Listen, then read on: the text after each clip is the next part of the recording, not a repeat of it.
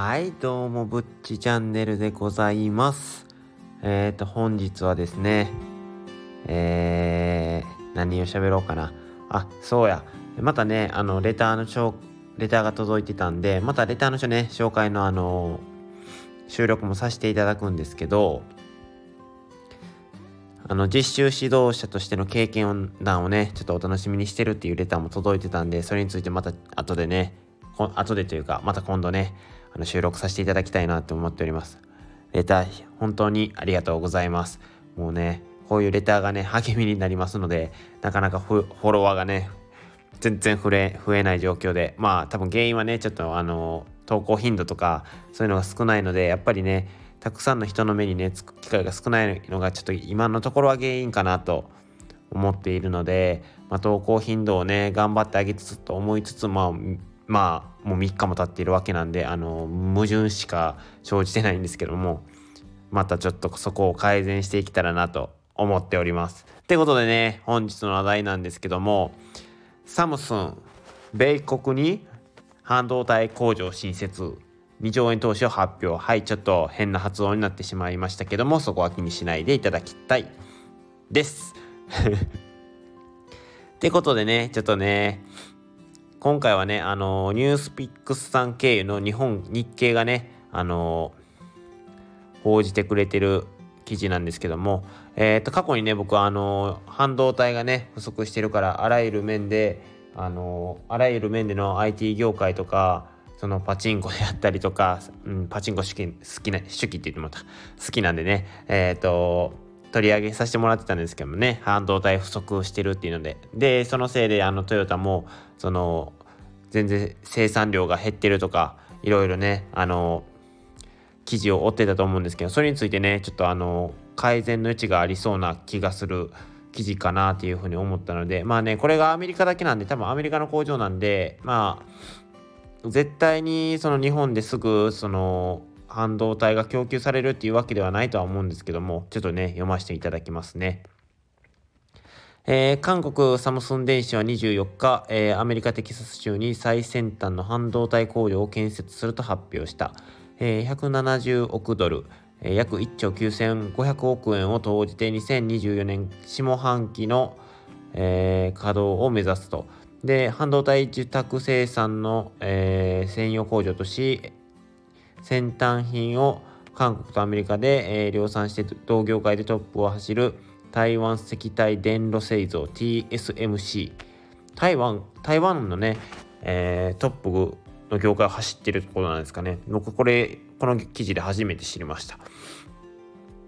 で、えー、サムスンが5月にアメリカでの先端半導体の工場進出を表明しており、建設地の選定を進めてきたと。で、アメリカ政府の補助金や自治体のインフラ整備などの条件を勘案して、えー、テキサス州テイラーに決定したと。えー、30キロほど離れた、えー、オースティンの既存工場から技術者を派遣できるなどの、えー、地の利も生きると判断しただからその補助金とそのインフラ整備やっぱガス水道電気とかのインフラってことですかね。ちょっとそこまでは分からないですけど。で、えー、あとはその30キロって言ったらねもう車でだいたい多分普通の高速とか走らなければね、えー、1時間からそれぐらいで1時間前後ぐらいで行けるんですかね。で1時間前後1時間以内で行けるところにまあその既存の工場もあるところに技術者も発見できるっていうところで非常にいいところを選んでいるのかなっていう風な印象を受けてますね。で、えーと、それが、えー、22年の上半期に着工と工場を作るのがねサムスン新工場では先端工程が適用されるとしており半導体性能を左右する、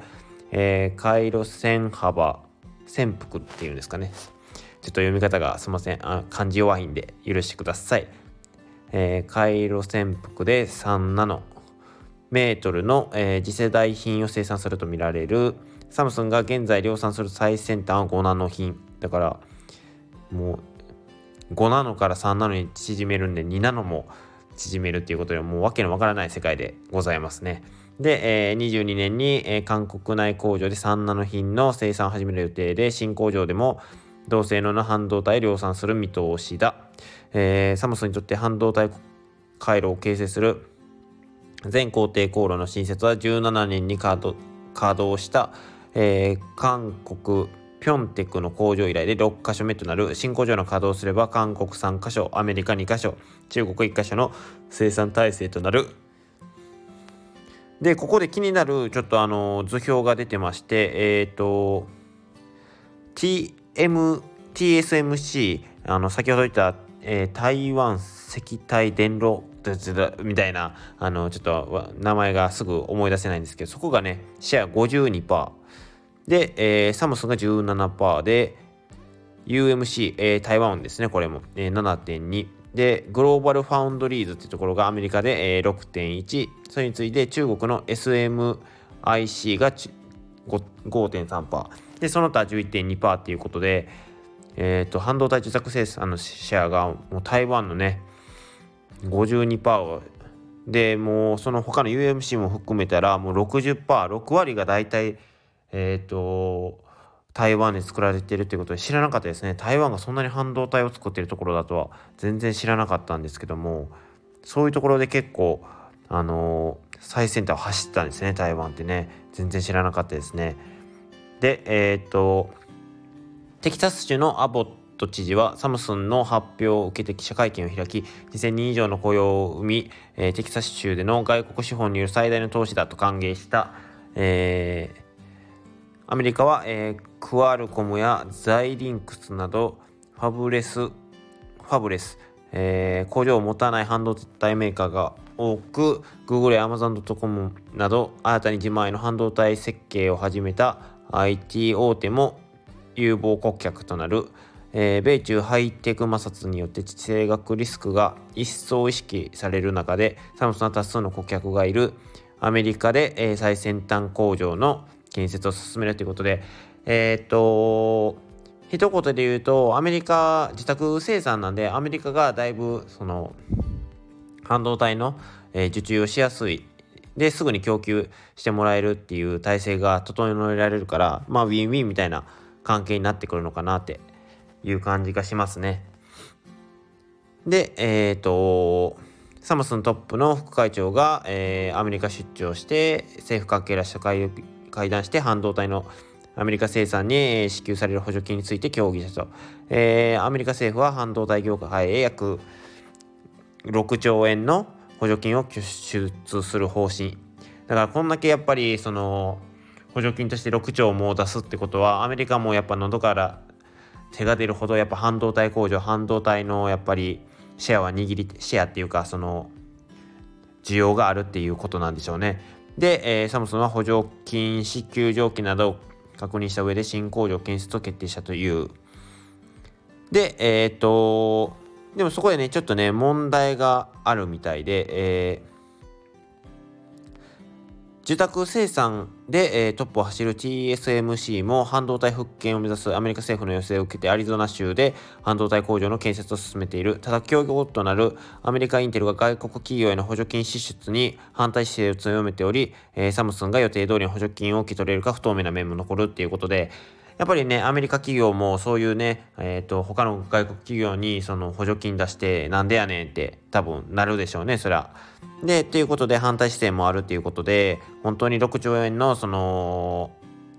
補助金が出るのか不透明であるっていうことでもしこの補助金が出なければねその工場のね話とかもね大きく違ってくるのかなっていうふうに思うので今後ねどうなっていくかちょっと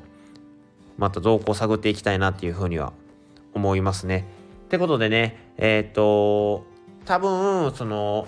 アメリカとか韓国もその半導体不足に向けて着実に、えーと、動きを見せているなっていう風な風に思いましたね。えー、今後もねちょっとあの半導体不足が続くと思うんですけどもこうやって、えーと、徐々にあの半導体のねシェアがねえっ、と増えてきて受注と供給需要と供給がね、えー、バランスが保てるようになればもっとね、えー、いい世界になる。あ言い方が悪かったですね。うーんもっとねスムーズにねえっ、ー、といろんなねことができるようになるのかなっていうふうに思うのではい。適当にまとめました。はい。いろんなことができるって言った言ったんですけどあの適当に言っちゃいました。すみません。ということで、えっ、ー、とね、やっぱり半導体は全てのね、え、電子機器を作る上で重要なものなので、やっぱそれが不足してるとなるとね、やっぱり困ることが多いので、それをね、困らないようにするためにいろいろ動いてくれてるみたいですね。日本でもね、こういう動きをね、見せてくれたらいいんですけど、こういう記事はね、あんまり出てきてないので、今後どうなのかなっていうところが、まあ日本の動きにもね、ちょっと注目して見ていきたいかなっていうふうに思います。っていうことでね、最後のね、まとめが、あの、ちょっと下りましたけども、えー、そこはご愛嬌っていうことで、えー、思っていただけたらなっていうふうに思います。もしね、この記事にについてね、いいねと思ってもらえた方は、いいねと、えー、何かコメントがあるよって人は、えー、コメントと、でもしよろしければね、えー、フォローと、えー、レターお待ちしております。それでは、ぶっちチャンネルでした。今日は夜も遅いので、おやすみなさい。